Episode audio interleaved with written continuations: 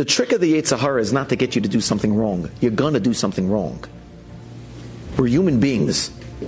We falter, we fail. We have to. You need to understand this. We have to fall and fail. It has to happen. It has to happen. We have to fall and fail. Otherwise we can never grow. There's no tshuva then.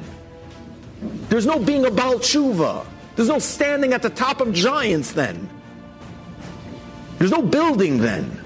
There's no greatness then. We have to fall. We have to fail. It has to happen.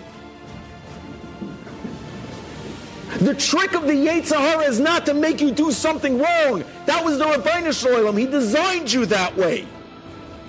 He designed you imperfect. He designed you with tevus.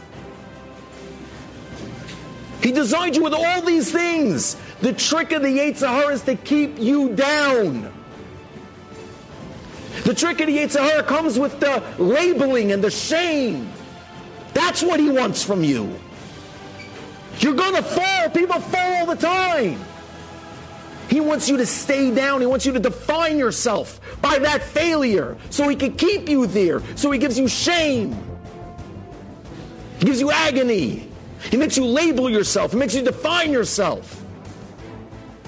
He'll make you dress a certain way and talk a certain way. Commit to certain things. Just to keep you there.